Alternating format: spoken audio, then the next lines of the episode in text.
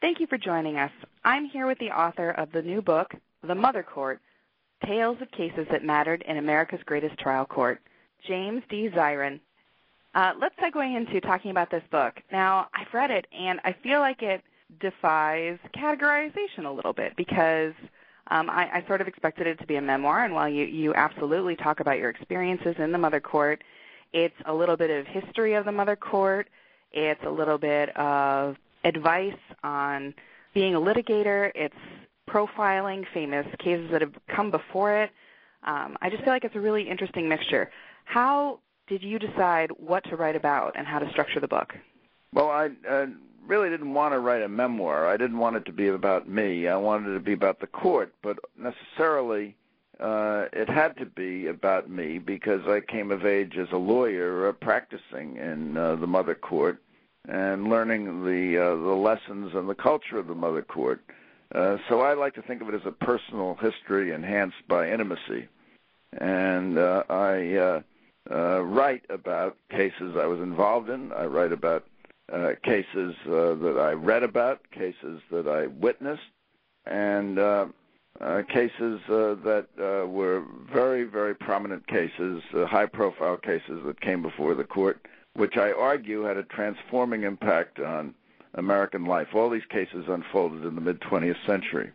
So it's not a history, it's not a memoir, and as you say, it's uh, uh, a lot of different things. But uh, most of all, it's uh, uh, the lessons I learned in the, in the mother court as I uh, came of age as a trial lawyer. James, can you tell us a little bit about your career and what led you to write this book? Well, I began my uh, legal career uh, at a private Wall Street law firm, and after about two and a half years, I became an assistant United States attorney for the Southern District of New York. But my love affair with the Southern District of New York, which is called by lawyers the Mother Court, uh, began while I was still in college, and I began visiting the court to watch trials and uh, I usually watched criminal trials because they were easy to understand. And uh, one trial I watched uh, was uh, United States against Kahaner, and it was a fascinating case. It was tried before Judge Edward Weinfeld, who was a giant of a judge.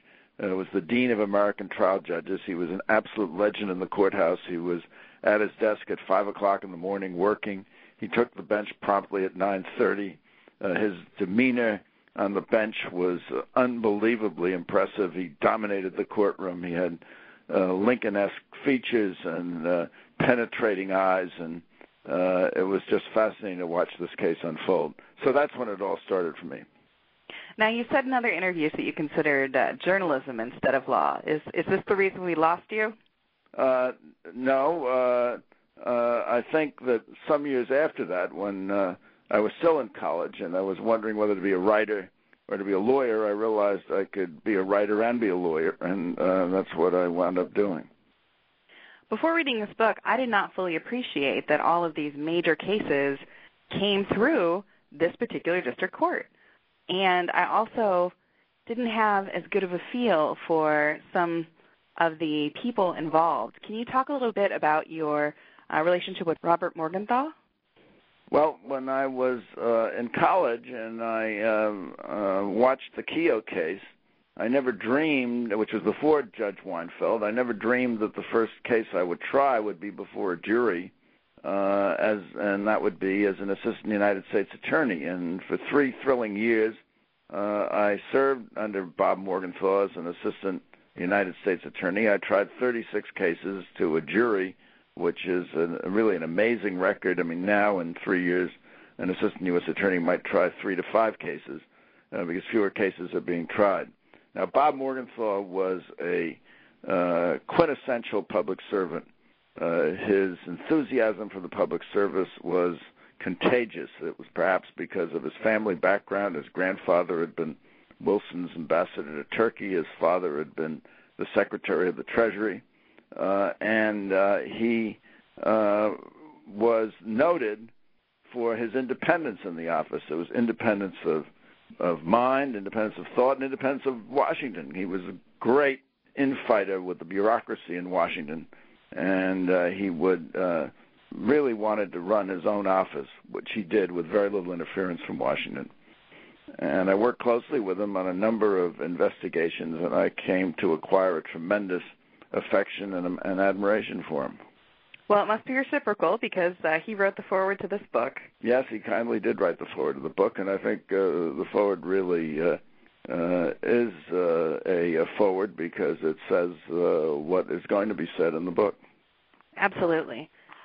Some of the characters, and I say characters, but these are actual people, um, who are profiled in this book and, and whose cases you talk about, uh, they seem almost Shakespearean. It, it's hard to believe that they are really uh, that these are real historical figures rather than the inventions of, of fiction writers. You devote one chapter of the book to Roy Cohn, who's been a really polarizing figure uh, in American history. Can you talk a little bit about the chapter in your book where you discuss him?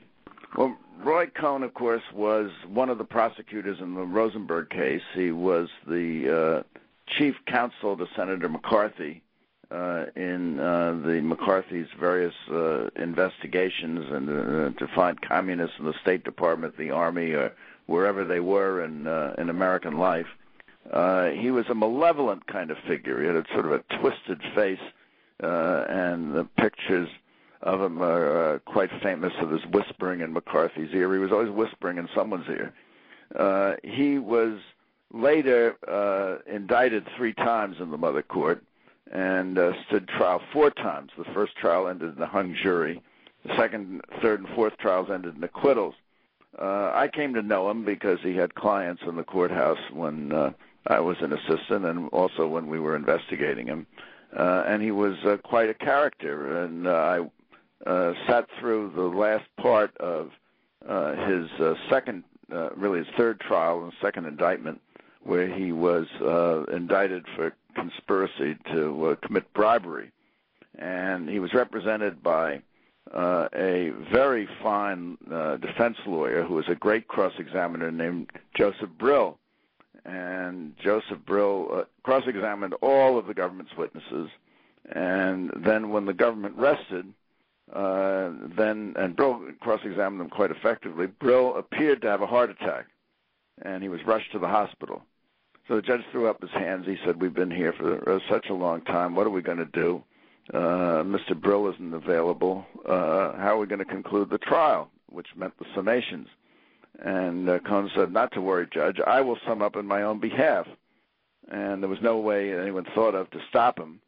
So Cohn, who had not taken the stand and was never cross-examined, summed up to the jury. He gave one of the best summations I ever heard in the courthouse, and uh, he was acquitted the quotes that you include in the book really are quite amazing. He sounds like kind of the consummate showman. Well, he was. He he was a short man, and uh, he uh, was not uh, very easy to look at. Uh, but uh, he did get his personality across in his summation uh, as someone who had been wronged by friends who and had betrayed by friends who were the witnesses who testified against him. Well, I don't think we can talk about the uh, district court in this area without addressing terrorism as you do.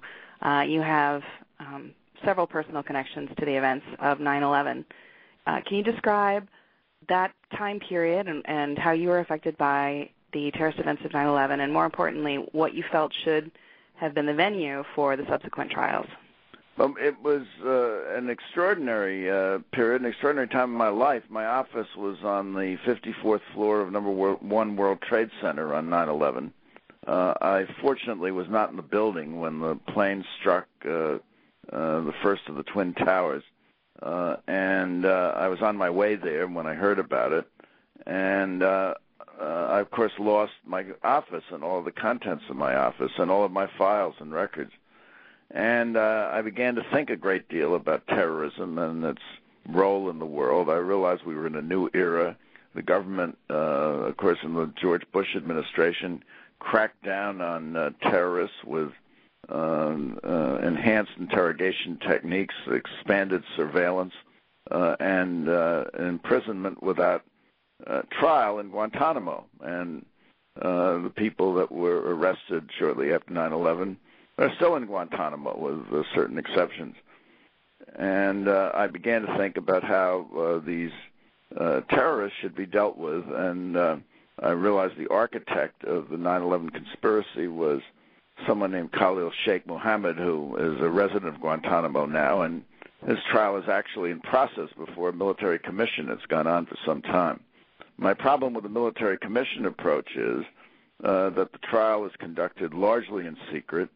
Uh, the rules of evidence are extremely relaxed to permit hearsay evidence, and in many cases to permit coerced evidence against the defendant, uh, so that uh, when the trial is concluded, and presumably there's no jury, and uh, presumably there will be a verdict of guilty, and it'll be a subject of appeal and appellate uh, litigation for some time to come. And the international community will always question whether Khalid Sheikh Mohammed got a fair trial. On the other hand, in the Mother Court, which was founded in 1789, it's the oldest federal court in the country, uh, and is celebrating its 225th anniversary this year. You have 225 years of jurisprudence, which uh, are hailed all over the world as a model, and uh, which uh, will provide the kind of fair trial that uh, Khalid Sheikh Mohammed should have. It's, refre- uh, it's, it's notable that a number of terrorist cases were tried in the Southern District of New York before 9 11. Uh, you had uh, the Statue of Liberty case in 1961, where a group of Quebec's uh, separatists, separatists uh, tried to blow up the uh, Statue of Liberty and uh, and the Liberty Bell. Uh, you had a number of cases that Mary Jo White brought before 9/11 involving the attack on the Cole and the attack on the U.S. embassies. And recently, you've had two cases that were prosecuted successfully uh, in the Southern District without any incident whatsoever, and uh, uh, they were successful prosecutions. So I'm a Mother Courtist. Uh, I'm card-carrying Mother Courtist. I'm a great fan of uh, of our judicial system. I think it's a model for the world, and I think that is the forum in which uh, terrorists should be tried. Well, as a card-carrying Mother Courtist uh, since the 1960s, I believe, what have been the greatest changes you have seen uh, from the 1960s to today? You talk a little bit in the book about the digitization. What effects do you think modern technology have had about the way cases are heard, and do you feel it's a positive change or a negative one? Well, of course, uh, I don't want to say, as Sue Mengers said of Hollywood, that the uh, parties were better then. Uh, but uh, in uh, what I, intoxicated me from the very beginning was the drama of the law uh, it was live theater. The, the way judges conducted themselves in the courtroom, the way lawyers argued, uh, the way uh, cross examinations occurred, uh, the way cases unfolded. Now uh, you have a, a very different kind of situation. You have the judge sits on the bench with at least one computer that gives him the testimony in real time. Uh, he's looking at the computer and not at the witness uh, as opposed to what used to be the case where the judge with his penetrating eyes would look right into the soul of the witness. Uh, documents are projected on a screen. Now I recognize we're in a an era when most people get most of their information from a screen and not from books, uh, and not from reading documents. But documents are projected on a screen. They're highlighted on the screen, and it's just a very different kind of proceeding from the point of view of drama. Is it worse? No, I don't think it's worse. Uh, the mother court continues to be cutting edge.